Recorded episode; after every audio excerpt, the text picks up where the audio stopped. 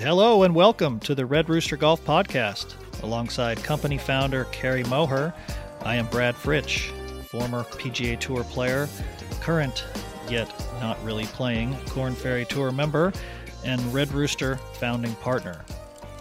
Red Rooster Golf. Join us in waking up your golf glove game. You use it on every shot, and yet you don't think about it very often. Learn to manage your glove, make sure it's there to help you, and change it when it's not. Red Rooster Golf. Wake up, shake up, step up, and give. Kerry, great to see you again, my man. How's everything? Terrific. Fall golf, my favorite, favorite time of the year. Played, had a battle round of golf yesterday. It was like, uh, you know, probably high 30s, uh, Oh raining. God. You're insane. And uh, got Uh, out there with uh, my boy Sam Miller. Got to play the Rivermead Club yesterday. Uh, saw a couple of other sad souls out there. JP Zubek was out there. Oh yeah, JP. and- we took him to Sawgrass that. That's right. Yeah. Yep. Saw him out there, another sicko.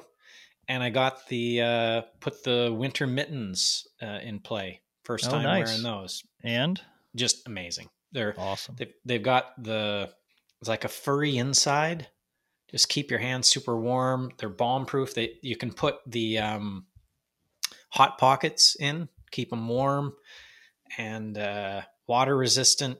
Amazing. Super happy with them. They even have the like the like you can do the wipe the snot from your nose, you know, with the uh, just got the the snot Beautiful. guard. Hopefully they're self cleaning too. We've thought Uh, we've thought of everything. Yeah. Well, it's not high 30s here in North Carolina. It's it's been pretty nice. Uh, we're looking at a, a pretty fabulous week here actually, and so hopefully I get to get out with a few of uh, a few guys you know, Steve Cook and another guy that we played with before uh, by the end of the week, and and uh, I'll try to twist their arms. I'll show them the cockpit and see if they want to uh, dabble in that. They have the glove compartment, but I'm going to make the hard sell. Go for it. Yeah.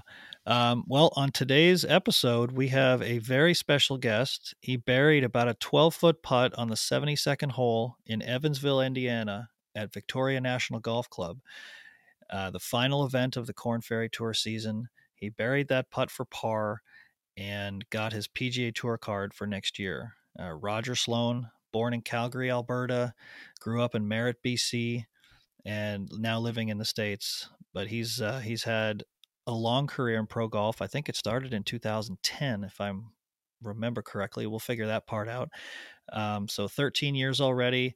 This will be his fifth or sixth year on the PGA Tour coming up. Sixth, yeah, and and uh, I'm excited to see what he what he has to say about that tournament, his year where he won an event on the Korn Ferry Tour, and how he kind of transitioned from a disappointing year on the PGA Tour to uh, the Korn Ferry Tour, resetting, trying to get his card back, and especially how he felt uh, over that putt on 18 at Victoria National. I I don't think I've had a putt before where it was make miss Korn Ferry Tour PGA Tour.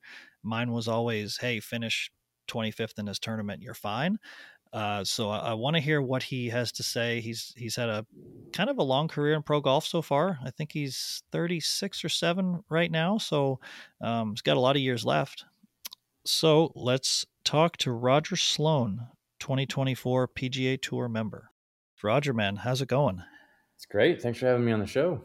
Yeah, you bet. So um, we'll start with the latest news. You got your PGA Tour card back a couple of weeks ago in Evansville, Indiana. Uh, how did you feel over that 12 foot putt on the 72nd hole that, in your mind, probably may or may not have pro- uh, promoted you to the PGA Tour? Uh, I would say complete calmness. Uh, yeah. I knew. I knew. I knew I had to make it. Um, in the middle of the fairway, I had no idea where I stood. It took me a while to kind of figure out what I wanted to do because I figured I needed to make birdie to get in. I thought I was actually on the outside, and it was just a sticky number. I'm like, man, seven iron just puts me on the green, but puts puts me 30, 40 feet away. Uh, I need to have a little bit better look than that. So I got to hit a six iron, but a six iron brings, you know, just long into play. And if it goes long, it goes in the water. Brad, you've obviously played that golf course. You know that that sucker pin back there. Um, Yeah. Have the experience back there. I've seen it played a lot, so I'm like, I got to hit a chippy six. In the last minute, I bailed on it because I didn't want to hit it long. And then when I got up there, I looked at the projections and I was 30th. I'm like, oh, great. Now I got to get it up and down. and I told my caddy in the middle of the fairway, I said, uh, man, I really wish I knew where I stood because if I knew par was good enough, I would just dump a seven iron there in the front middle of the green and give myself that 30, 40 foot two putt. So take the listeners back. When was the last time you looked at a scoreboard before the 18th green?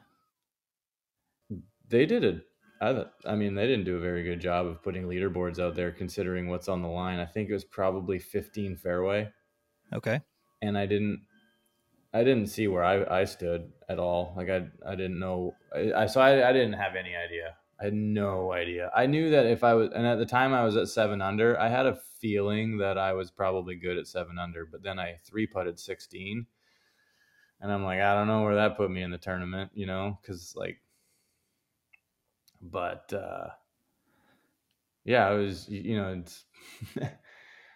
You've also played that golf course. Those aren't the, really the closing holes you want to have your PGA Tour card on the line.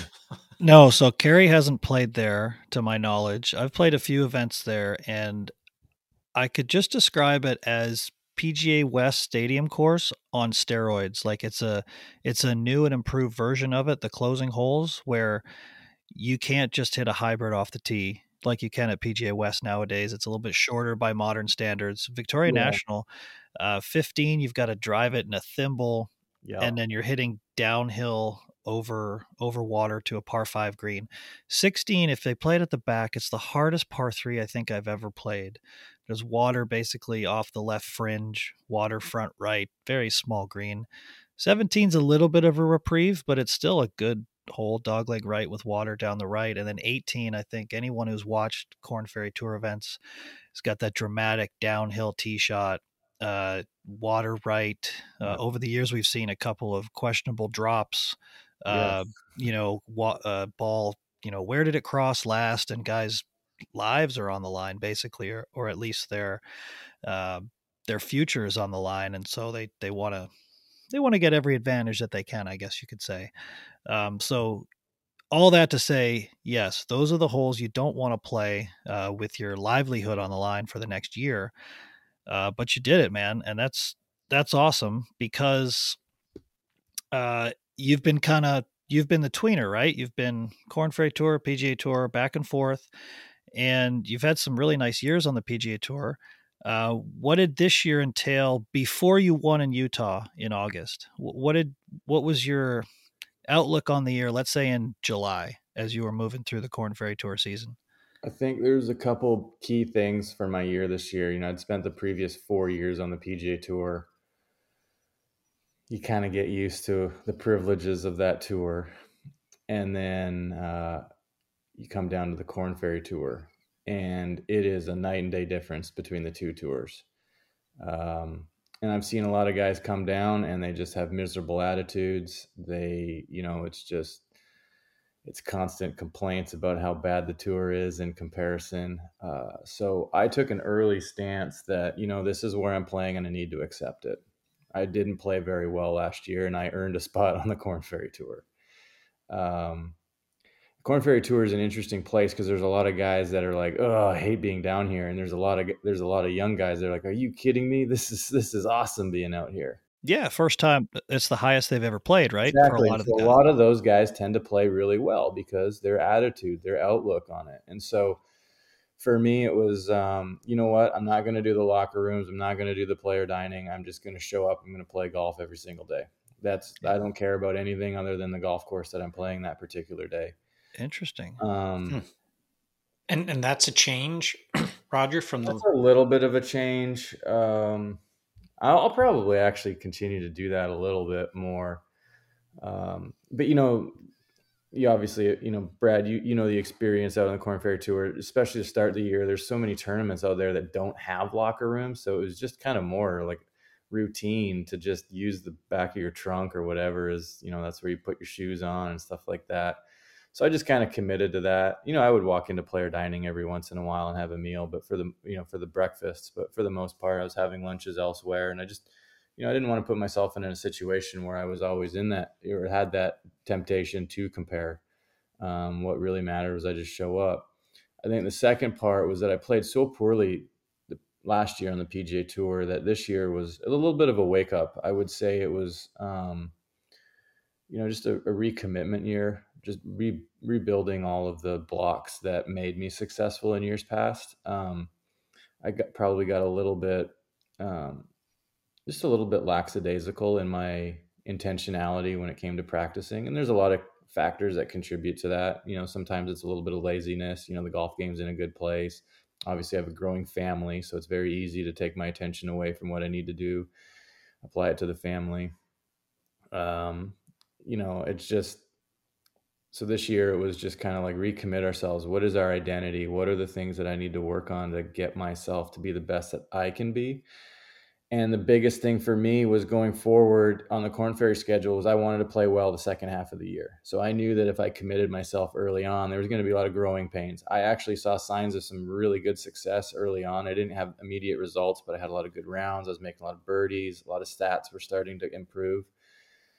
Um, and so that gave me encouragement that we were on the right path. And so I just knew if I stayed committed to that, the second half was going to start to kind of have some favorable outcomes. And, you know, we end up in Utah and out of nowhere, I just decided to make a mitt full of birdies and eagles that week.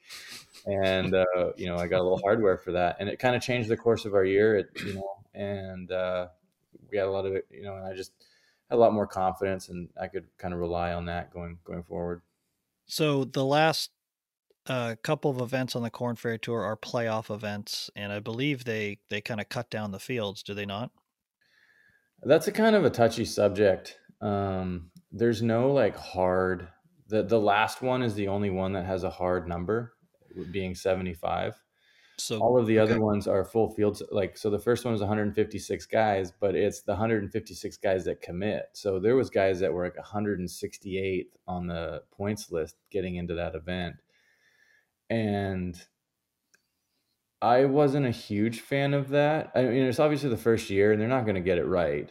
But you go to Boise and you have 156 guys, and the last guy in the field really essentially only had to make one cut all year. It doesn't put a lot of, um, it just doesn't reward the regular season for the guys that are playing that are playing well. That somebody can just make one cut and then they have the opportunity to play for elevated purse, more points um, so I, I, hope that they can make some changes in that because you got to reward the guy. I would like to see a firm um, field size too because it adds to a little bit more drama over those four weeks. There was there was none of that drama because you know guy was sitting there at 144 in Boise.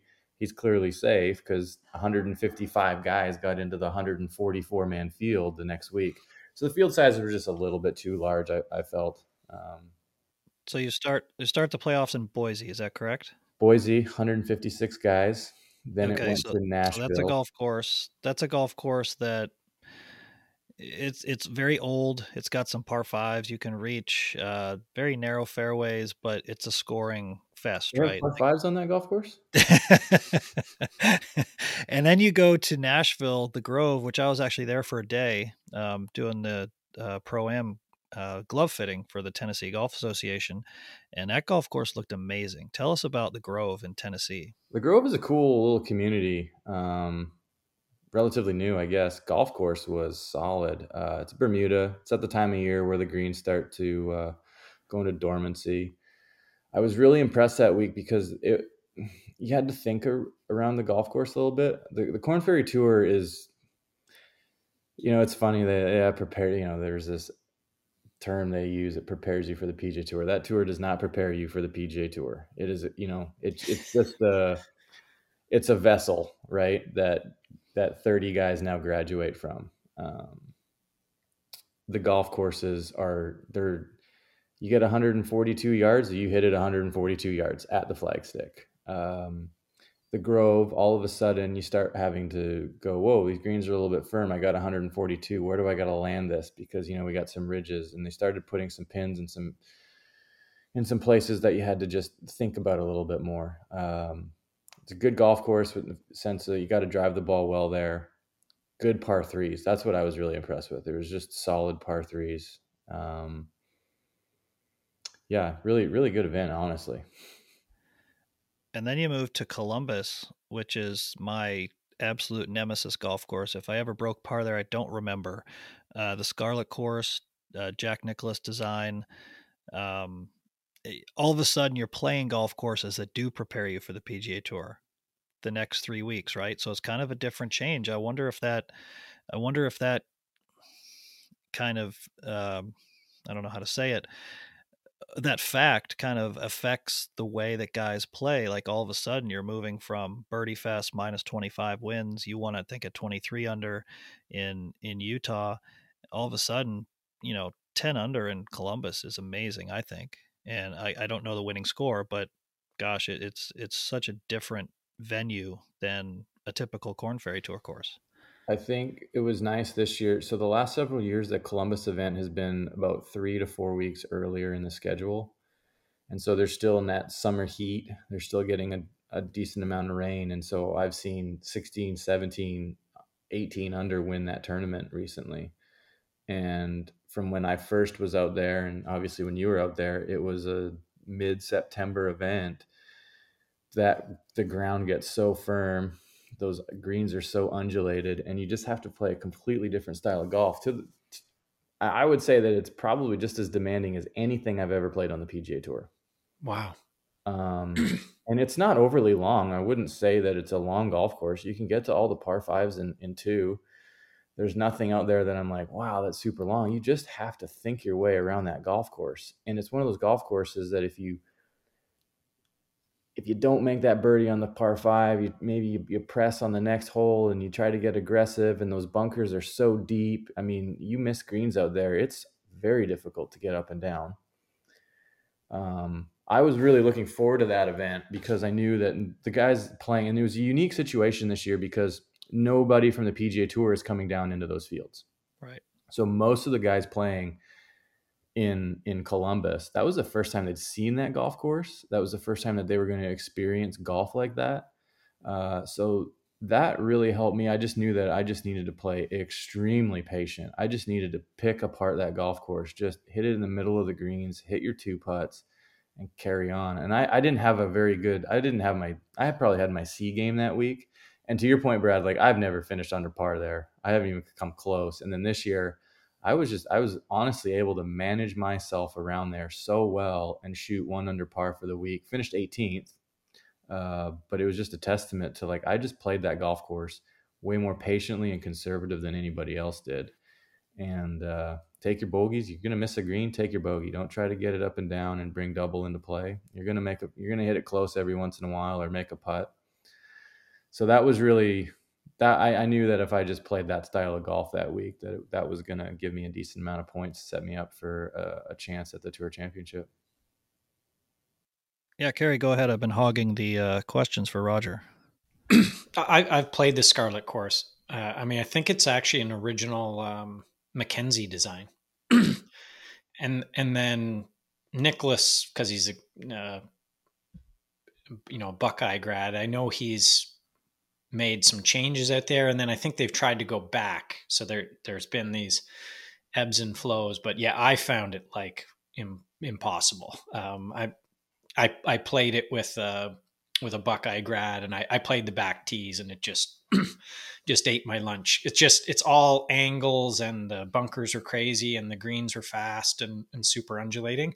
But it, it's interesting, Roger, because like I've you know I've been following you for years, and I always see this like you seem to have this incredible it's interesting to hear you talk about how you had to pick apart that scarlet course and then to see you just like go off in utah and just you know whatever you you kind of got going there and you just you took it so deep it was crazy. Um so and and that's been kind of my experience getting to to caddy with brad a few times you know getting to see the game the course management and how important that is on you know a PGA Tour ca- sort of caliber layout versus let's say that you know Utah's maybe a that's more of a stock kind of Korn Ferry where you know you gotta so how do, how do you free yourself up and and also like talk us through the the week in Utah like you obviously had this game plan. You know, I heard you talk about that mindset coming into this year where you were able to you know, you've been back and forth enough times where maybe if it was your first time down, you're kicking and screaming a little bit and maybe, you know, you'd learned a little bit about that and it was interesting to hear about staying out of the the clubhouses and just staying focused, but what happened in Utah that week? Like when did you realize like maybe that your your game was there in a sort of special way and know to kind of like you know sort of chase that finish? And how do you free that up when so many weeks you are playing so conservative because that's what what's rewarded? Uh utah was an interesting week. There was a lot there was just before the week started i remember you know you're on instagram and i'm watching some clips and Scott Fawcett did a clip. He was on some podcast. You know, for those aren't familiar with Scott Fawcett, he does the Decade Golf, and I've done a seminar with with Scott. Um, he, you know, I'm not 100% sold on his Decade Golf, but what Scott does better than anybody else is it's analyze data. Um, he is really good with numbers. Anyways, on this podcast, he, he goes on the PGA Tour. When you go from five feet to eight feet, you lose half a stroke gained which is significant. He's like, and then from eight feet, do you know how far you have to go to lose another half a stroke? He said it's another 23 feet, so it's 31 feet. So it's essentially what he's saying is the statistics say that there's no difference between hitting it from 10 feet. There's essentially no difference from hitting it 10 feet or 30 feet. And it's like, whoa, are you kidding me? Like, how many times do I have a six iron? And it's like, I got to hit this as close as possible, right? And it's really unique because the the Utah event it's just a, it's a birdie fest. There's a lot of short holes, a lot of wedges. You can get to all the par fives very easily into. You're just going to make a lot of birdies and a lot of eagles. And how many people would go into that week being like, I got to fire at the flagstick? And for me, I decided that, you know what, I'm going to commit to this. And literally on the on all the par threes, I just hit it into the middle of the green and the par fives that I'm hitting it into. I mean, I even have an eight iron in the in one of them, and I just hit it into the middle of the green, and I ended up pulling it just a little bit and hit it to eight feet and drained the eight footer for eagle. Um, but it, happens, but it, it it happens, right? Like I literally hit it into the middle of the green, and I was just trying to get the ball in play off the tee to give myself a chance to. And obviously, you can be a little bit more aggressive when you have a 120 yard wedge shot and I just, I mean, I chipped the ball. I can't remember exactly what it was, but over a four day stretch, I only chipped the ball five times. I mean, that's unheard of. Like, that's, that's, awesome. I yep. mean, it was just, and it was a testament to the fact of like, it didn't really matter where the pin was. The pin just gave me an idea of how far I needed to hit it. And then it was okay. I just hit it in the middle of the green. The greens out there were small enough that you're essentially going to two putt from the middle of the green. And then on the shorter holes, when you hit a good drive down there and you could be aggressive to the pins. And and my wedge play is one of the strongest parts of my game. So that's a golf course that I don't need to push the golf ball up near the greens where some of those guys really just, you know, they hit it down there. I'm just I'm going to hit it out there and have my 85 yard wedge shot and I'm going to stick it to these guys. So it was just a weird week that I that I I, I listened to that podcast. It was kind of like an epiphany moment and then on a golf course that would suggest that you have to be more aggressive, I actually played more conservative than anybody else. And uh, I just I made a mitt full of birdies. It was it was really it was really cool to experience that and just kind of like piece all of it together. That's essentially kind of bringing my identity full circle and I'm a lot more confident in how I play, how I approach. I'm going to do things my way. It's going to, you know, I'm just excited to continue that growth now as I, you know, further my career. Yeah, it's interesting, Roger. I've done a couple of, of talks with college golf teams and and with some you know high level amateurs around here in North Carolina, and I just tell them that when I was playing my best, my mantra was chances, not chipping. So it's not like you know you can't just say, "Oh, I'm going to hit a wedge to six feet." It doesn't happen that way. You don't do it on purpose every time. Like the average, you know, pitching wedge on tour is probably 21 or 22 feet. So the, the chances of you hitting it to six or eight feet is pretty low. But if you give yourself 18 times from 20 feet, you'll probably make about three or four of them. And of course, you have par fives where you can get it up and down for birdie. I guess my point is you can't force a low score.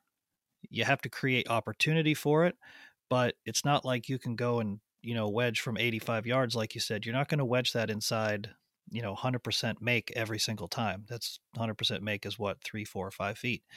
Um, you're not going to do that. But if you give yourself mm-hmm. opportunities for 18 holes and 72 holes, uh, and you'll pull an eight iron by accident to eight feet and make it, uh, you know, over 72 holes, that gives you a really good chance to score. But I bet you that the guys who didn't play as well as you probably missed one or two greens by being too aggressive, going for the short side instead of the uh, instead of the center, fat side of the green, whatever that may be.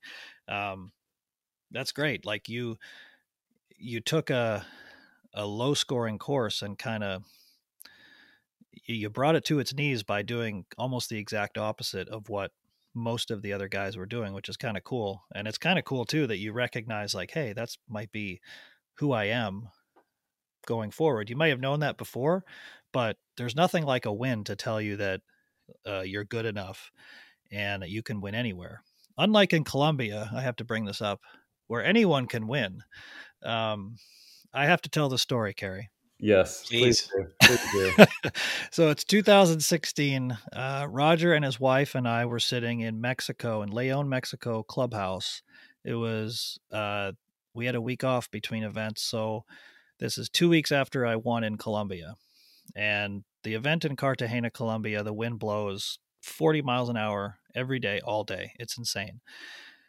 And Roger and I were just talking back and forth about how good the golf course was in Leon. In Mexico, like you had to strike it well, you had to play so well to shoot a good score. And out of his mouth comes, Yeah, anyone can win in Colombia. Like that's kind of just a toss up. But, and his wife kind of hits him on the knee. And I'm like, Dude, he's like, Oh, no, no, no, no. I, I didn't mean it that way. so good. I've waited seven years for this. This is amazing. uh, we're holding on to something, aren't we? Yes, yes, I have. No, um, no, but that that's super cool that you that you kind of took that mindset and brought it to a course where normally most guys would just say, "All right, flag hunting all day, every day." Um, how would you apply that? You know, the PGA Tour, the golf courses are so much more difficult, but there are some weeks where you can you know you need to go low.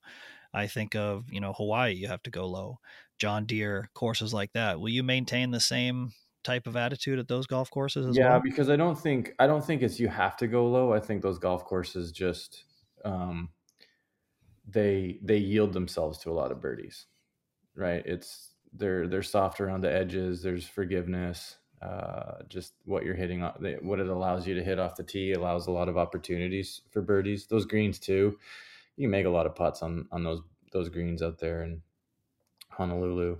You know, the same thing with Palm Springs, right? Like, wow, I got to make a, a, lot of birdies. It's like, no, no, no. Those golf courses yield a lot of birdies. You could, I mean, you just play the par fives under par out there, you're going to be in the top ten. Like, or if you just if you birdie every par five, sorry, which you can, you can get to every single par five that you play that weekend too. So the golf, you know, my mentality is the golf course yields those lower scores. You don't have to go out there and do anything. Um, I think the trick to golf is you just you have to eliminate bogeys. Scott Fawcett said it great. He was like, you know, in when you look at Tiger from, I think it was 2000 to 2001. In 2000, he, his stroke average was whatever it was, 68.5, with a with a whatever birdie average. In 2001, his birdie average went down, but his scoring average also went down. I was like, well, how does that happen? It was because he figured it out. You make less bogeys, you win more golf tournaments. Right? Yeah, if you if you look at the stats, I wouldn't imagine that the top hundred guys have anything more than one or one point two birdies between them. Right, number one and number one hundred you know, they probably average between make, 3, yeah, 3.9 and 5.1 birdies. Yeah, everyone makes birdies. It's who can make the least number of bogeys. How do you achieve that? So uh, for me going right. forward, to answer your question, it's like I, I'm not too concerned about the birdies. The golf courses yield the birdies. It's about it's managing you know, you look at it like when you really look at when when do you make bogeys? It's usually when you're trying to force something. It's when you got a sticky number and you you know you don't you're not gonna make too many bogeys with a um with a stock driving range seven iron. It just doesn't happen. You're gonna hit it fairly decent, right? Um, what happens is, oh, I, you know, I'm in between. Maybe I'm going to gas this a little bit, and then you don't hit it really well, or I'm going to take some off of this, and I didn't hit it really well, and it's like, you know what? Why don't you hit that flush seven iron to 40 feet and two putt? Yep. You don't, and that's that's essentially what what I'm starting to build towards, and you know, and it's piecing it all together. I'm a little bit slower learner than some people, um, but you know, I'm playing practice round with Steve Stricker. This was years ago at the Honda Honda's got great par threes. And he goes, and I'm at, you know, he's asking me how I'm going to hit a few shots in and around the greens. And I'm asking him a few things like how he's going to play the par threes out there. And he goes, Raj, in my entire career, I have aimed for the middle of the green on every single par three. My philosophy is I'm going to hit it close on one of them and I'm going to make a putt on another one. You know, and it's great for, you know, he's obviously a tremendous putter, but I mean, the, the just the freedom you have in that that you can step up with a five iron and you're not worried about hitting it close or trying to make birdie it's just no i'm going to hit it into the middle of the green and you know anybody that's played at a high level understands that you know sometimes your brain is just drawn towards the flagstick so even though you're aimed in the middle of the green you just happen to err towards the flag. Like you're gonna hit it close every once in a while. You're gonna miss hit it um, towards the flagstick you just what you what you really have to guard yourself against is being aggressive to the flagstick and then hitting it into an area that you brings bogey and double bogey into play. So I'm not I haven't perfected it. Golf cannot be perfected, but what you can do is you can give yourself the best chance for success and by eliminating as many big numbers and bogeys as possible, I think that's going to give us a pretty good chance to have success this next few years. So your next couple of months entails what? Like this is the first time in many years that you wouldn't be in, you know, the the Safeway in California or Mississippi or or whatever the the fall events are. You don't have a fall season, right? No.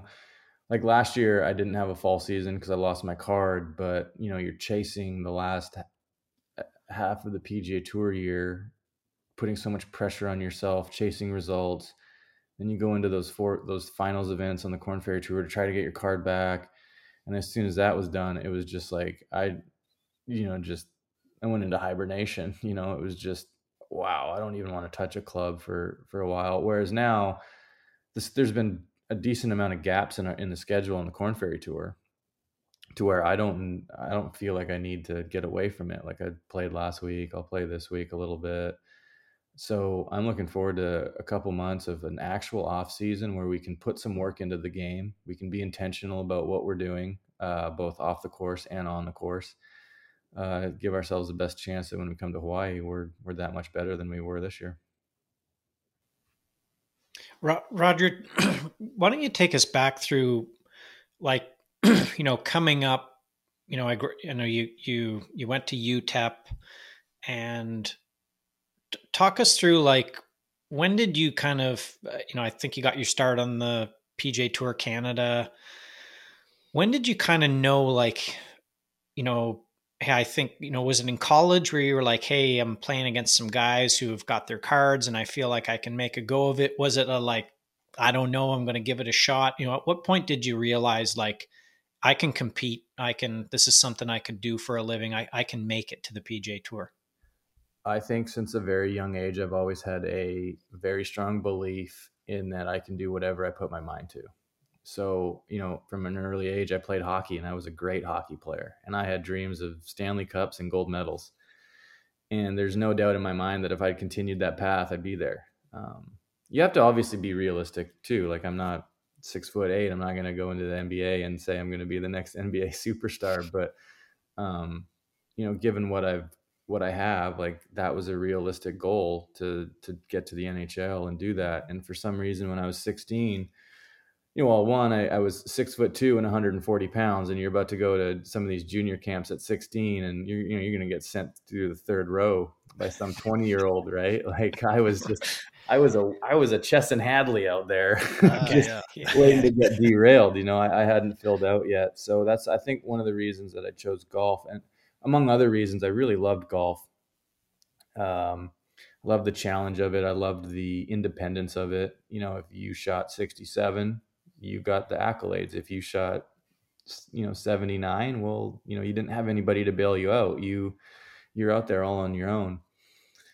Um, I had a terrible amateur career, terrible college career. It wasn't very good, but I, I had a, obviously a, a strong self belief. I knew what my potential was.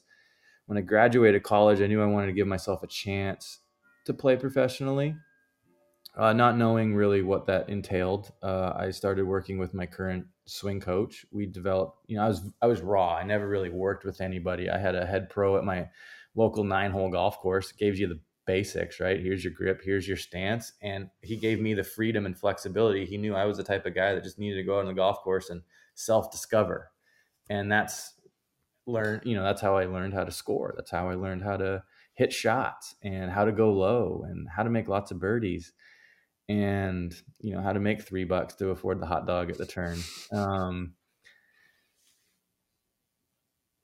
when I turned pro, I yeah I I was unsuccessful at my first attempt at Q school for PGA Tour Canada. Okay. And I tried to do a few Monday qualifiers for it, unsuccessful, blowing through some cash. Uh, I Monday qualified for the last event that I was that I had kind of budgeted for. It was in Saskatoon, and uh, missed the cut, but I got some valuable experience. I went back for the next two months and kind of practiced and prepared myself for the fall Q school. And I remember I eagled the last hole to get the very last card.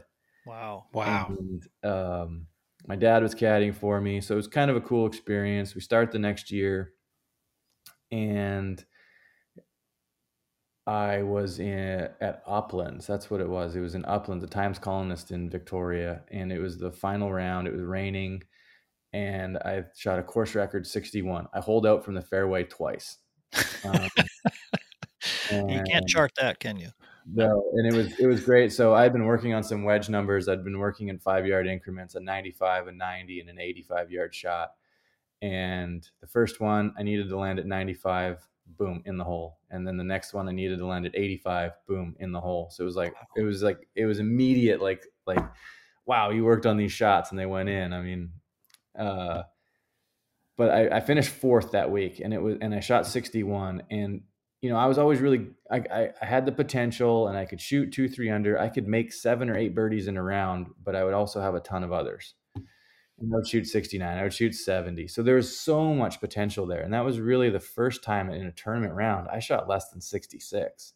And it was 61. And it was like it takes it takes it takes a special golfer to, to get that far under par and close out the round. And I was able to do it. So I was able like, okay, I have it. Like I know I have it. So just keep keep on keeping on that was in my first year on the Canadian tour. Didn't really play well the rest the year. Yeah, that one was like, whoa, okay. The things that me and my coach are working on. I mean, I this is great. I went out the next year, my second year, I won very early on. I got an exempt, you know, I was top three, got the exemption to the Canadian Open. So now my second year as a pro, I'm playing my first PGA Tour event. And when I was out there, I was just like, you just had this like I was deer in headlights. I got absolutely creamed by um, Shaughnessy. Like I, it poured me up. But looking around, there was that calmness. It was like, yep, I know I'm going to be out here, and uh, it was just a commitment to the process. Just stay committed, keep going. In 2015, we were we were rookie on the PGA Tour, so you know so cool. I remember Roger playing the same event uh, in Kamloops, British Columbia, the one that you won on the Canadian tour that year. I think it was 2011. Yeah, is that right? Yep. And uh, I had my group crew of guys. You probably remember them, and we didn't know who you were. And I think you led pretty much wire to wire, very close. I don't think you snuck up on the leaderboard on Saturday or Sunday. I think you were no, I, ahead yeah, the was, whole time. The whole yeah. Time. And we're like, who is this guy? What's going on? We've never heard of him. And my group of friends, like we had been out there for a while, so we pretty much knew of everybody. And uh, the flowing locks of this guy Roger Sloan were on full display, and I think he won by three, which at that golf course there wasn't much to separate guys out there, so winning by three was pretty darn good. Yeah, over Stewie. Stu Anderson, that's right. Yeah. Um, you won, which had to be incredibly difficult, uh, a web.com tour event in Canada. Mm-hmm. You won in a playoff, is that right? Uh, I yeah, that's right. Yeah. At Ashburn in uh, just outside of Halifax, Nova Scotia. Mhm. Uh, how how did you feel? Because you hadn't played on the PGA Tour yet, Nope. eh, but you're in front of Canadians uh, trying to win and most likely secure your card and go to the PGA Tour the next year. How did that? How how how would you compare that? How you felt that day versus a couple weeks ago in Indiana? Uh, it, it's it's vastly different. You know, again, I've just incremental incremental steps in my career, and you know, looking back at it, uh, I had the hottest putter ever when I was in Nova Scotia and won. I mean, I was making everything, and uh, That's a great feeling. Oh, it was. I mean, it. I mean, I was putting into a bathtub. It was unbelievable. it was just. It was incredible. Um, that year was actually a unique year because the Saturday was canceled because of that the hurricane that went through, Hmm. and so it was actually I I loved it because it was like you play two days, then you get a day off, and then you go play thirty six and finish the golf tournament. It was I I loved it. It was great. Um, it was. I- I just wasn't prepared back then you know it, it kind of it, it snuck up on me a little bit I, I i didn't at the time think i was good enough to win on that tour and i beat derek fathauer in a playoff and it was like boom just immediately vaulted me up to like 10 or 11 on the money list at the time. And i played horribly for the for the remainder of the year because a pga tour card is literally just like dangling in front of your head. It was like gosh if you make like 8000 more dollars or 10000 more dollars like it's secure. So the rest of the year i just finished 65th every time because i put so much pressure on myself to, to do it that particular week. And i went into the portland event 20 what was i 23rd on the money list. And i was like man okay you make the cut. Just put up a little bit of money you'll be good. I missed the cut. And that was the longest 48 hours of my life. Because you're sitting there with with the hopes of getting to the PGA Tour, you know, and you're you know you go from 23rd to 29 to 27 to 26 down to 28, and then just as things kind of transpired on on on Sunday, I fin- I end up finishing 24th. Um, those projections are always so difficult because you know as as the week goes on you know the field separates a little bit right? There's not as many people tied for sixth or as many people tied for 12th as there is on friday or saturday. And so as the separation goes the points distribute differently. But we finished 24th and got out on the pga tour and you, you compare that to now where i was in indiana going in as 31 and it's night and day different you know it's I know what I need to do. I know what I need to take care of. I know how things are going to shake themselves out during the week. I know that I just got to take care of my own business and just go commit to being methodical of how I approach the golf course. Um, I didn't have my best stuff, but shoot, we finished top 10 and that was just a testament to, you know, a lot of different, a lot of different aspects um, that I'm very thankful for, and, but vastly different than where I was in 2015. Yeah, I have an aunt who early on in my uh, career, you know, missed a cut, played, finished 50th, missed a cut. She said, Man, it's all mileage. Like, it's all mileage on the tire. You know, you'll learn. And it sounds like that you uh, have learned quite a bit over your career. Shoot, what we're talking about 2014 Nova Scotia, that's nine years ago. Yeah. So you've, you've probably played what 180 to 200 tournaments since then and yeah. that was always my goal was to kind of break it down into what will i learn about myself in the next 50 events that i can apply to the next 50 after that like it's just like you said the, the game can't be perfected um, and it's not always like um like consciously you're not always consciously aware of what you're learning too right a lot of it is subconsciously um so it's not like you can sit there and write down everything. This is what I learned in the 50 events. You can do right. a little bit of that, but it's just it's constant growth, just like being a dad or just like, you know, being an accountant or whatever it is. It's just you get more used to that routine or that you know whatever you're doing.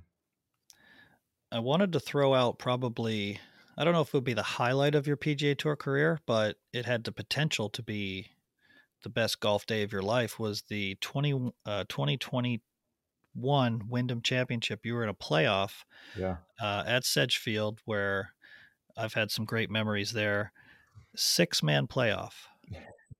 And I want to read the names out of those who were in the playoff Branden Grace, Siwoo Kim, Kevin Kisner, Kevin Na, Adam Scott. Yeah. And then Like, that- just like, that's just like you and all your homeboys in Kamloops. Who's that, That- Roger Sloan that- that is a hammer time of PGA Tour players. Lots of wins, uh, a major. Um, Kisner is the ultimate bulldog. How'd you feel on that? How'd you feel on that tee in the playoff? I was as calm as I've ever been. I was as loose as a goose. And it was funny because I'm looking at these other guys. I mean, they're fidgety. Like Kevin Na was fidgety as I've ever seen. And I played Well, with him the whole day. He fidgets in his sleep, though. That's the thing. Um, but it had, you know, it was just, and everybody was quiet and uptight. And you saw it on the first playoff hole. I mean, it was just me and Adam Scott were the only guys that hit the green in regulation. Everybody else was boom. Like it was, and we all had hit the fairway. It was insane. Um, but to start that week, I think I was 131st, 133rd going into the FedEx Cup play or with the FedEx Cup standing. So I needed a whatever it was solo 19th to lock my tour card up. And that's a lot of pressure. Um, and I was three over through 11 holes on Thursday. Wow. And it was like, okay, I guess I'm in the 126 to 150 category. I'll still get a handful of starts. And I just kind of like let loose a little bit. And I made a couple birdies coming in, finished at one over. Um, you're obvious. I finished on nine. This is a funny story. Hole nine, um, I play that hole quite aggressively. I hit driver off the tee there just to get it up over that bunker. Mhm. There's that road that goes up the right that's out of bounds. Well, I had gotten a couple birdies. I'm at one over. I'm feeling pretty good. And I chicken wing a driver way to the right. And it's cruising over there. And I'm like, oh my goodness. It's, I mean, it's out of bounds, right? Like it landed 20 yards out of bounds. And you hear this big clunk. We go up there. Somebody had parked a maintenance cart on the road. Okay. And it hits in the bed of the maintenance cart and bounces back onto the golf course. I wedge it. I have nothing because there's trees over there. I wedge it 50 yards up the hill. I have about 100 yards and I hit the 100 yard wedge shot to about eight inches and tap in for par. Crazy. This is the Thursday round. This is the Thursday round. I then go in and I shoot six under on Friday. I shoot six under on Saturday, and I shoot four under on on Sunday, and I get myself into the playoff. And it wasn't as easy as that. The I don't really remember a whole lot about the the Friday and Saturday. I just remember I just I had it going. And on Sunday, I'm T4 going into it, going, okay, I just anything under par today, and I lock my card up. My only objective, and, and if you remember, Russell Henley was like five or six strokes ahead of everybody. Yeah. So it wasn't really like I was in a position to win. I like I I, I think everybody thought Russell was just going to walk away with it. Well, I remember sitting on the um what was it? The 14th the 14th tee box. We had to wait for a ruling on the tee box and there's a massive scoreboard sitting right there and i'm not looking at any scoreboards throughout the day. And i happened to see that nick taylor shot whatever it was four or five under at the at the time and he's t13 okay? And he would have been 10 under par and i'm 12 under par at the time and i'm like oh man. Like oh there's obviously a bunch of guys at t13 so i'm like if i make two bogeys i don't keep my card. Okay? And i didn't know this at the time but if i make two birdies i'm tied for the lead. Yeah. and it's just like whoa the magnitude of that is so heavy that it's like i can't even process this right now. So all i it just it it basically simplifies everything. There is only one thing that i can do and it's feel the shot that i'm about to hit and i hit a great drive. They've lengthened that 14th hole now to where it's a Mhm. it's a driver and and i hit a four iron in there really really nicely. I end up birdieing um, 16 they put the pin in that bowl and i ended up making a nice putt. I hit an eight iron into 17 to about three feet and i drained that. And all of a sudden kisner's not talking to me anymore. Like, oh, Kisner and Kisner was great because he knew what was on the line. Every single time I made a putt the whole day, he was like, "Good putt, good putt." You know, you those greens are so fast out there that you hit Yeah. a good putt, it's going to go four feet past. And so I'm draining four footers all the time, and he and he was very like encouraging. Good putt, good putt, like like going out of his way, right? Because he knew it was on the line. And then all of a sudden on 17, he and so for me, I had no idea where I stood, and I'm I'm literally on 18T going, okay, I can make a triple bogey right now, and I'm good. Isn't that the golfer way to think about it? It's such a golfer way to Like, think about what What is the worst possible scenario, and I'm still okay. so yeah, so on 18, you know, earlier in the week, I had driven it left. I, I play a fade, so I aim right down that tree line, and I faded into the middle of the fairway. I over faded a little bit into the into the first cut of the right rough, but at that moment, it was just like, whew, I got my tour card locked up. So I hit a six iron onto the green, and I'm reading this putt. I got like 80 feet, and pins in the back left. I'm just on the front right of the green, and I'm walking back to my ball, and I see the scoreboard, and it says Kevin Na minus 14 T1. I'm like, huh. I'm like, wait a minute, I'm minus 14. Holy smokes, I'm T1 right now. I have no freaking idea. Uh, okay, well, you better two putt this, right? So I end up two putting. We get in that six man playoff. Um, but it, it'll the, the playoff to me was kind of like whipped cream. You know, it was like I had accomplished my goal for that day, and um, I wasn't. I probably wasn't in a point where it was like, hey, I, it would be different now. But at that time, it was. I, I accomplished my goal, and now let's go have some fun with it. And I did. I had. I was as loose as anybody in that playoff. I gave myself two chances to make birdie on both the playoff holes. Um, so I was. I was impressed with how I handled it, and you know put it in the bank because uh, you know that situation is gonna gonna come some some other time. Yeah, hundred percent. That's that had to be. Um, you're not playing like the easiest hole in the world either in that playoff, right? Eighteen is one of the hardest par fours, I'd say. The hardest, one of the hardest closing holes, I think, on the PGA Tour. It's not if you're Adam Scott and you hit driver to the bottom of the hole and hit a pitching wedge in there. yeah, i I'm was never to- able to hit that down to the bottom. I'm I usually, slaying a six iron in there, and he's ripping a pitching wedge to four feet. I'm like, man, that must be nice. I was usually a five or six iron, uh, six or seven iron Yeah. guy off the downslope, yeah. you know, to the elevated green. But yeah, to, to be So in that spot, we were in just- the six man playoff, and I guess Russell Henley had a chance to to make it a seven. If it was seven, we were going to go in two groups. But when Russell didn't get into the playoff because he he three putted, it was the six of us, and so we decided to go in one group. And you don't see it because you know you're kind of obviously you're down you're down the hill for your second shots, but we're down there, and it's mayhem. Okay, nobody knows who's away. You got caddies yelling at each other 172, 156, 161. And it's like, okay, it's my turn. Like, and, and it's just mayhem. And I don't know what, what was obviously shown on TV at the time. And it looks like there's order, but it was absolute chaos in the fairway because we had all driven it relatively similar, other than Adam Scott, who drove it way down to the bottom of the hill.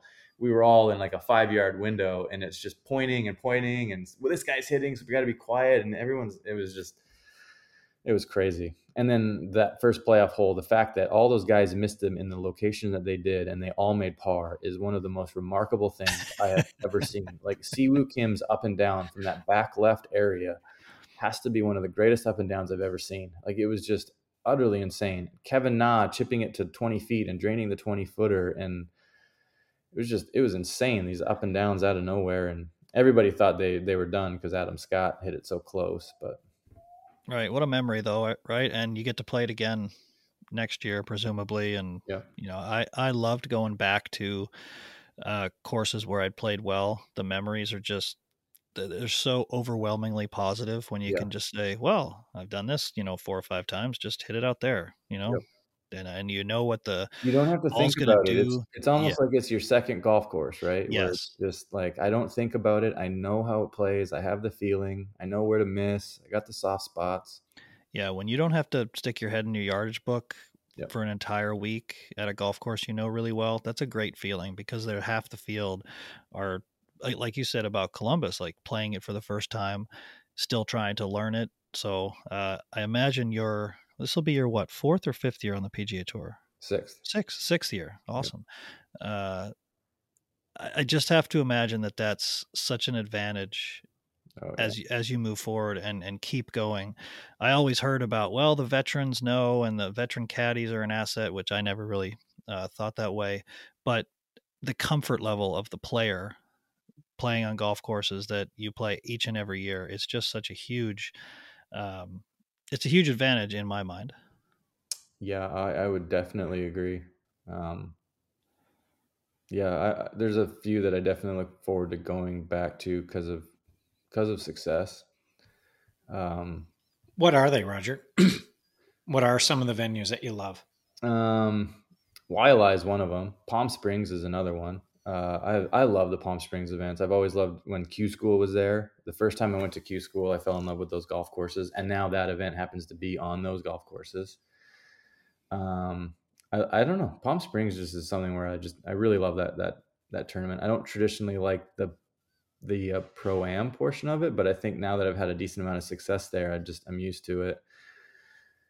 Um, going through the schedule,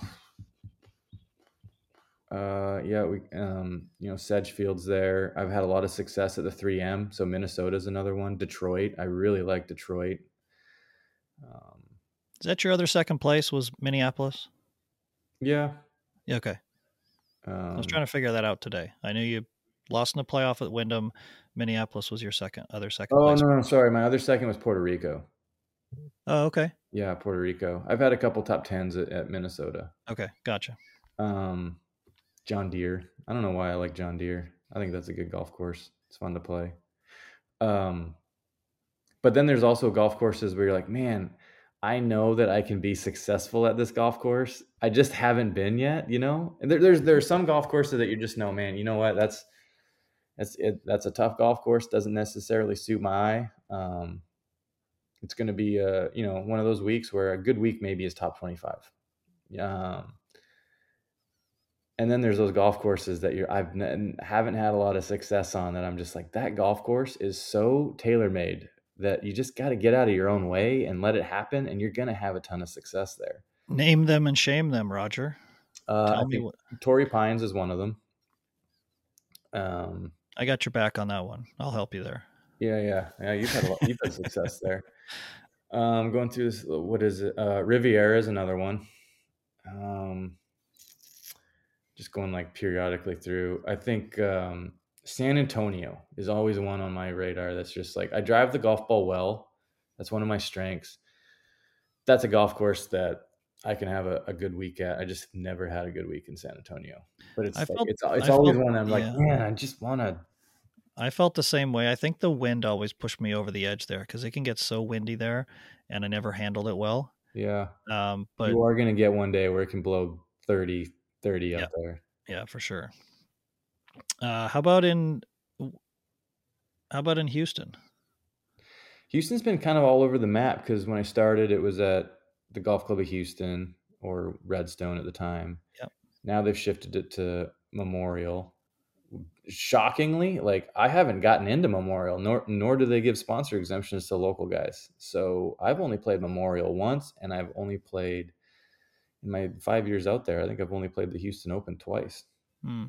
Um, so I'm really hoping that's one that now that they've changed it to the spring, I'm interested to see what they're going to do to that golf course, whether they're going to overseed it or how they're going to prepare it, what the field's going to be like. It was kind of more of a, it had a really strong field when it was in the fall recently, um, wedged in between some of the, the masters and some of those elevated events. I don't know what the field's going to be like. So I'm crossing my fingers. I hope I get into it, but, um, you know those hometown events are very similar to like the Canadian Open. You put a little bit more pressure on yourself to perform, and doesn't really always work out in your favor. So, um, you know, those are the two. Feel that that that's one thing with the Canadian Open. Now that a Canadian has won the Canadian Open, I think it's going to be. I, I think it's going to allow a lot of the Canadians to play a whole lot better. You know. I think so too. I think the floodgates kind of, you know, we had some near misses, guys who played well. Shoot, yeah. the best finishes were either amateurs or guys who weren't even on the PGA Tour yet. Adam Hadwin, Jared du Toit, yeah. like those were kind of the best finishes besides Weir all those years Jared ago. says that he's like, I didn't know what I was in. I didn't. I had no idea what what yeah how big it was until after. Yeah, right? Yeah, which is which is funny. How how could you not being out there all week? Like he's front and center. Yeah. For 72 holes, but um, I, I think you're right. That that'll kind of it breaks the seal, and I think it just eases guys' minds. Like, hey, this can be done. It's not that big a deal, even though it is. But it, it just is a big deal for sure. But you're not answering those questions. Well, is this the year that a Canadian wins? It's Yeah. like, okay, that's done with now, and now you know what? I can just focus on the golf a little bit. Yeah. I mean, it's it's only a matter. You're going to see more Canadians when The, these Canadians are playing so well right now, and I think the this is probably a little bit too candid, but I I, I think the obligations that they that the Canadians have during the Canadian Open week are just a little bit too strenuous on them. I was never that big of a deal, so I didn't have to do any of those. But I could see the top ranked guys get pulled in Yeah, multiple directions. exactly. They have I a lot of kind of the add-on at the end. Um, I think it's a good idea next year if you maintain the same attitude of staying out of the politics of everything because you're going to a PGA Tour that's vastly different than the one that you played on a couple years ago, right? Yeah, it's funny. My my stance on all of that has been, I've just ignored it. Everyone always asks me like, "What's like, what's your take on the LIV? What's your take on this and that?" I'm like, I don't really care. Like, tell me where I play and when I play, and I, and I take a stance too. I'm very thankful to be on the PGA Tour. Very thankful. There's a lot of guys that moved on that were just they got greedy. Like, Yeah. who's Patrick Reed? Who's Bubba Watson? Without the PGA Tour, they're nobody. Yet somehow they think that they are somebody that's entitled to something, and they're so you know. And and I'm like, well, hold on a second. You are who you are. Your name is who you are because of the PGA Tour. Like that, I, I think, you know, and that's not to give the PGA Tour, you know, the PGA Tour does still need to have the accountability to further and better its product for sure. And there's we can get into this whole argument and all that, but my stance has always been like, just ignore it, let it go. Like when the Canadian Open this past year, we had the, that player meeting, right? They had just announced the Yep. the PIF or whatever, and uh, the partnership with the PIF, and everyone's like, man, you know what? Can't, I wish I was in that meeting. Like, let us know, or take a video, or take a pic, or whatnot. And I was like, I'm not going. Like, I have no desire to go. Like, what's what's going to be accomplished? People are just going to start yelling, and you know, the PG Tour is not actually going to tell you what's going on. It can't. You know, it's an entity that can't really give you the full scope of what's going on. That's the, that's how organizations work. Um, so there's no benefit to being in there and elevating your heart rate, and it's just I'll let I'll let them do that and let me do my thing, right? Yeah, I was always, um, and I'll I'll yell it from the rooftops. Like the PGA Tour is an amazing place to play. It was awesome. hmm There was nothing better at the time. There's probably still nothing better now. And for guys to kind of act like, like you said, they're entitled to something more. I don't quite, I don't quite get that. The the tour, like tour golf, is the aggregation of everybody together. Like one person, besides one guy, Yeah. um, it, it doesn't matter who they are, right? Like y- you don't have pro hockey wouldn't exist if it was just Connor McDavid. It has to be everybody. The Yeah. NHL has to be 32 teams of 20 guys. You need It third liners just- and fourth liners to yeah, have it, NHL can't just product. be one guy. And I understand the focus isn't on the third and fourth liners, but they still have to be there. But yeah, And and. I guarantee you that they are super thankful to be there. Like I'll yeah. just over and over like it was awesome. PGA Tour was awesome to be on. I wish I was there longer. Um, so I think you take that attitude going into next year, and all of a sudden you'll find yourself in in some big events and and just keep going That's and going. thing. I mean, you just, I am. I'm very thankful. Um, very thankful, and it's a good time to be on the PGA Tour. They're making some pretty good progress. They're they got a they got a very good product, and uh, I think it's only going to get better. Roger, what's kind of the biggest change you're going to bring this year onto the tour, knowing that you know the last year you were out there, you sort of there was kind of a lot going on, right? And um, you know, not making any excuses, but it wasn't wasn't your best year out there, and it sounds like you you know you regrouped really well, and and obviously you know you were super patient, you let things come to you, you played really well. Um, man, I was so impressed with your finish in Indiana because that that up and down was a big deal. Um, and and to know that it was hard to tell when you're watching to know how much you knew. Just like to hit that pitch shot, like that was tricky, man. That was like a tight lie. You had to land it in a certain spot, and you you hit a good shot. It wasn't like a great shot, and then you gave yourself this this putt, and you poured it in. Like as soon as it left the putter, it was in and you just there was like you said you know there was a calm to it. There was a bit of a maturation that you kind of walked us through there. So what are you what are you kind of taking what what's kind of that big change from you know knowing the start of the PJ tour season you know 2 years ago where you know you ended up at the end of the year you know losing your card and having having to regroup? What, what are you going to take out there this coming year that's different well, I mean, those boys are in for a real treat because I got a Canadian caddy now. So I mean, Uh-oh. we're just full bore ahead, and he's a Flames fan. So we're just, I mean, those guys don't stand a chance. Anybody I know, Roger? Uh, Todd Clarkson. I don't know if you.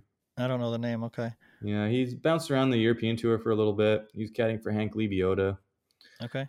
Came out here, and then he was bouncing around. Had didn't have anybody, and um, you know, it, he's been a really, really good fit for me. It's funny to watch my maturation or the process of a caddy over the years too. You know, you come out as a young young kid, and it's like you have all these expectations of what a caddy needs to be. Mm-hmm. It needs to be like bones and telling me where to go and how to do this and do that. Well, I'm a very uh, one of my one of my strengths is thinking through a golf course. Like course management is my strength. I don't need somebody telling me how to manage a golf course. I can figure that out myself. So I don't need that. I'm a very good greens reader. So I don't need somebody to read greens for me. And so over the years, my expectations of what I require out of a caddy have completely shifted. And so now Todd, who's, you know, he's been in some big, big tournaments, big, big pressure situations. It, it's really just somebody out there to clean the clubs and he does a little bit of wind for me. And that's really essentially all I need. And he keeps things light and that's what I've always needed. Sometimes I I get a little bit too serious. I can get a little bit too much in my head. And you know, he's just a constant reminder of, hey, this is just golf. You know, there'll be a situation where he's like, hey, you know, we'll be in the 14th fairway. He's like, ah, hey, Raj, I got some notes on this hole, and he'll open up his yardage book and he'll look at it, and it says, "You are dumb," or it's just the most outlandish, stupidest, just to give yourself a laugh, right? Just to be like, you know, this is just a game. Like we don't need to take it so seriously, or, um, or I hate you, or whatever he says on these little notes. It's it's comic relief. Just like how how long have you been working with him? I started working with him a week or two before the Canadian Open this year. Okay. Um, he's been instrumental in just helping me, just another piece to the puzzle that just really fits in, and I'm in a really good place with that. I think to be more specific in answering your question, that putt that I drained on 18 at Evansville, there was a calmness about it. Um, there's certain things that attributed to that calmness. You know, we we talk about the amount, the the scope, the magnitude of the pressure the situation. It really just lends itself to the only thing that you can control is the simplicity of it. It's just I can't control whether this goes in. I can't control what other guys do or where I finish on the leaderboard. It just comes down to make a good read, feel the putt you want to hit, and hit it. I I hadn't hit a good putt the entire back nine. I'd missed every single putt, and I had been putting good all week, and I was just hitting some poor putts that back nine, and I was just chuckling to myself. I'm like, this would happen. I need to make an eight footer now, and I haven't hit a good putt in two hours and I, you know, and I, did. I you know said a little prayer. It was just like, hey, you know, just give me the calmness to just put a good roll on it. That's all I want. Just put a good roll on it, and just standing over it, I put a good read on it. I was confident in the read, and I put a really good stroke on it. And as soon as I hit it, I knew it was in. And and I knew that when I hit it, I just knew. I knew that I needed to make that putt. And when it went in, there's maybe a clip of me walking around a little bit, but it was just I was so overjoyed in the self satisfaction that I hit that putt. It was greater than going back to the PGA Tour. Going back to the PGA Tour is cool. It didn't matter to me in that moment whether I play next season on the Korn Ferry Tour or whether I played on the PGA Tour. I'm good enough. I'm going to get back to the PGA Tour at some point. But the self satisfaction I got out of hitting that putt when I needed it most, you can never take that away from me. And That's cool. Just to be able to rely on that going forward next year is going to be a pretty cool, cool thing. Because you know, when I put my mind to it, when I'm focused on the right thing, your attention is where it should be. You know, I'm a pretty good golfer, so I'm excited to continue to work on on that. Yeah, it, there is a a very deep sense of satisfaction when it's like, well, I either have to do this or I go back, you know, to where ultimately I don't want to be next year, and you end up making the putt. Uh, you are indeed headed back to the PGA Tour, Roger Sloan. We can't wait to watch you each and every week. Uh, it's been a treat for us to talk to you.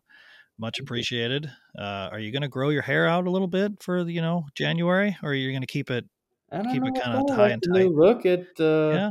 Well, we'll see. I mean, it's one of those things too. If you got it, you got it. You, I mean, you feel like if you got the nice hair, you kind of got to grow it, right? you have the potential. I, I definitely agree with that. Um, Roger, I have one, one more question for you. One, one more question. Just yeah. this is just this is pure Red Rooster uh, golf, but I'm just you know uh, the the backstory with Brad and I. We played you know junior golf together, and we got caught up in this boys trip a couple years ago where Brad's fully stocked with gloves and I'm using an old one from the previous year, just a bit of a cheapskate.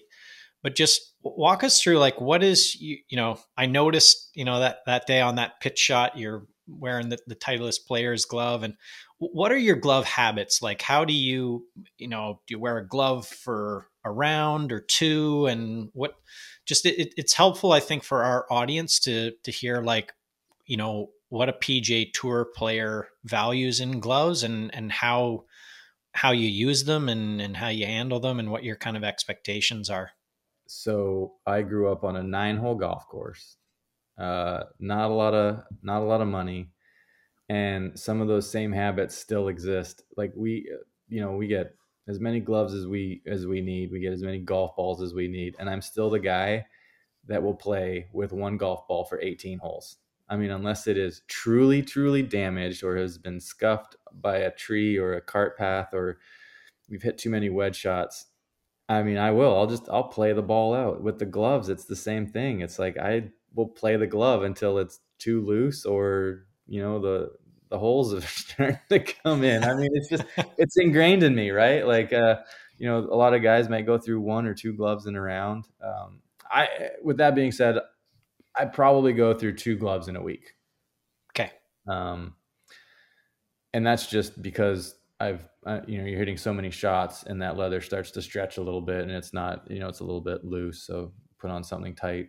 Um, but I'm not, you know, I think that small town kid in me is still exists where I'm trying to play as many holes on a golf ball as possible and try to get as many holes in with a glove as I possibly can but it's great. I mean, like you know, we often say, you know, we we did build our gloves to be a, a little bit more durable, mm-hmm. but you know, put Brad in that camp. It's probably like you know a round or two with a glove, and you're feeling somewhat guilty, sort of holding on to them.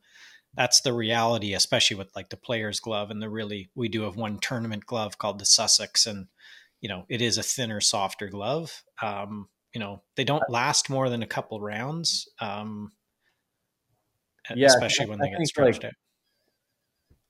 There's just so much feel involved with it, and there's routine too, and you know putting on a glove and then you know if you're having to like stretch it too much it's just it's a different routine so it's like okay i got to get rid of that one because that leather it does stretch a little bit obviously the weather the whatever weather that you're playing in has a huge a significance too you know if you're playing in a dry climate that glove's not going to last as long it's going to dry up and get holes in it pretty quick. And then, you know, if you're playing in a really humid climate, you know, you're putting the glove on, but then you're having to stretch the fingers just to get it off your sweaty hands. So then you put it on and your your, finger, you get that yeah. pinky finger that sticks out to here.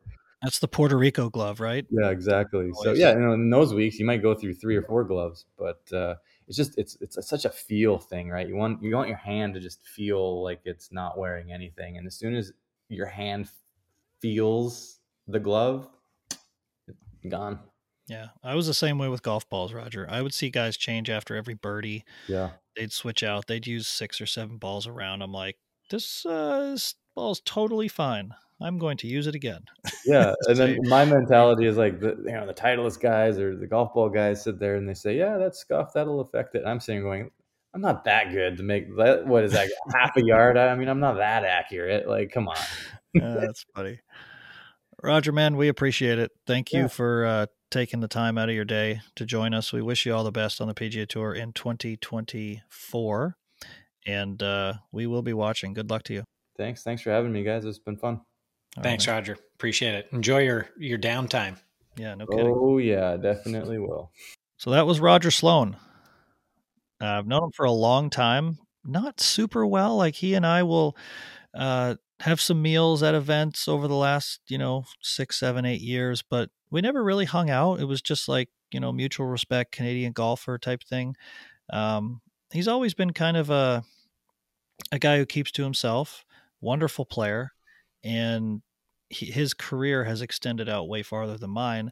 But he was kind of the same deal, like learn a little bit, have to drop down a level, then get back to where he was, and then go farther. So he's he's quite the uh, I'd say he's a student of of the game because, like you said, or like he said, his uh, his junior career was not good, amateur, college. So he's fashioned a wonderful career in professional golf for someone who thinks that he uh, he didn't have much of anything going on into his what early twenties.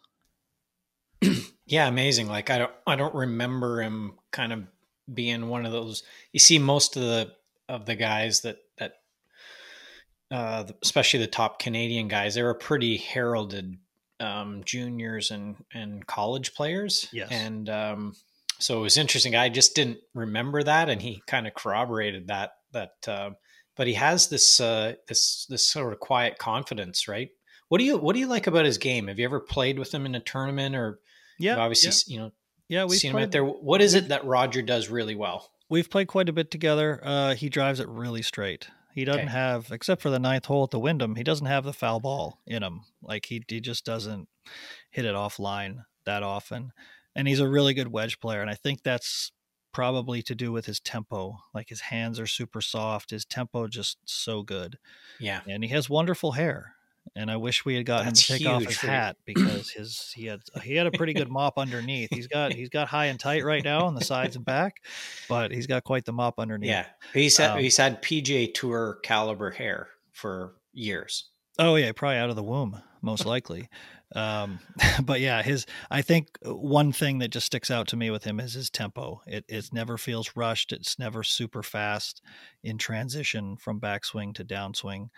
Um, and he's worked at it, man. Like like uh, like we talked about, he's gone back and forth from Korn Ferry Tour to PGA Tours. Had a couple lean years on the PGA Tour. I was looking up his stats, and you know he played 20 events, make seven cuts, make a couple hundred thousand, which in reality is around 180th, 190th on the points list, and that that drags a guy down. Like mentally, it's hard to to deal with that, to recover from that. So doing that last year and then having the year that he did this year on the Korn Ferry Tour, full credit. It's awesome, and uh, another Canadian on the PGA Tour, which is which is great. Like he said, it's never been stronger, and guys are not only competing to keep their card, they're winning events now. So um, just another Canadian out there, and it's great to see. Yeah, it'd be neat to see. He's got the new caddy, kind of new attitude, but I've always seen him as a bit of a streaky player. Like when he when he could go low, you would see these. He you know he's been in. Um, he'll get those top tens. You know, it seemed like he you know he, he could miss a few cuts and then he could be competing for the tournament. And he seemed to have this ability to go low and then to hear his mindset to be so conservative, to be almost like you let those rounds come to you. That's uh, it's interesting and it's helpful because uh, you do often think you know a guy can win a Korn Ferry event shooting twenty three under, hitting fairways and greens. You don't think that you think maybe that's that mentality of like you got to get out here and it's a birdie fest and I got to shoot at every pin and yeah, especially not that week, right? You know, right. you you could expect it the the final couple weeks on those tough golf courses that he talked about. Um, but I, I do think that he's well positioned. Like he's learned a lot about himself and his game, and I think eh, Kevin Kisner said it once. It's a great quote. He said, they pay a lot of money for 20th out here and but learning that is is tough i remember my first year i made a ton of cuts 19 out of 25 but on the weekends i was so gung-ho about making birdies and, and shooting four and five under par that i forgot to shoot one under and instead i shot one or two over and consequently i had a ton of 55ths 60th and those don't pay very much relatively speaking but it's a it's a learned trait out on the PGA Tour that 20th is okay.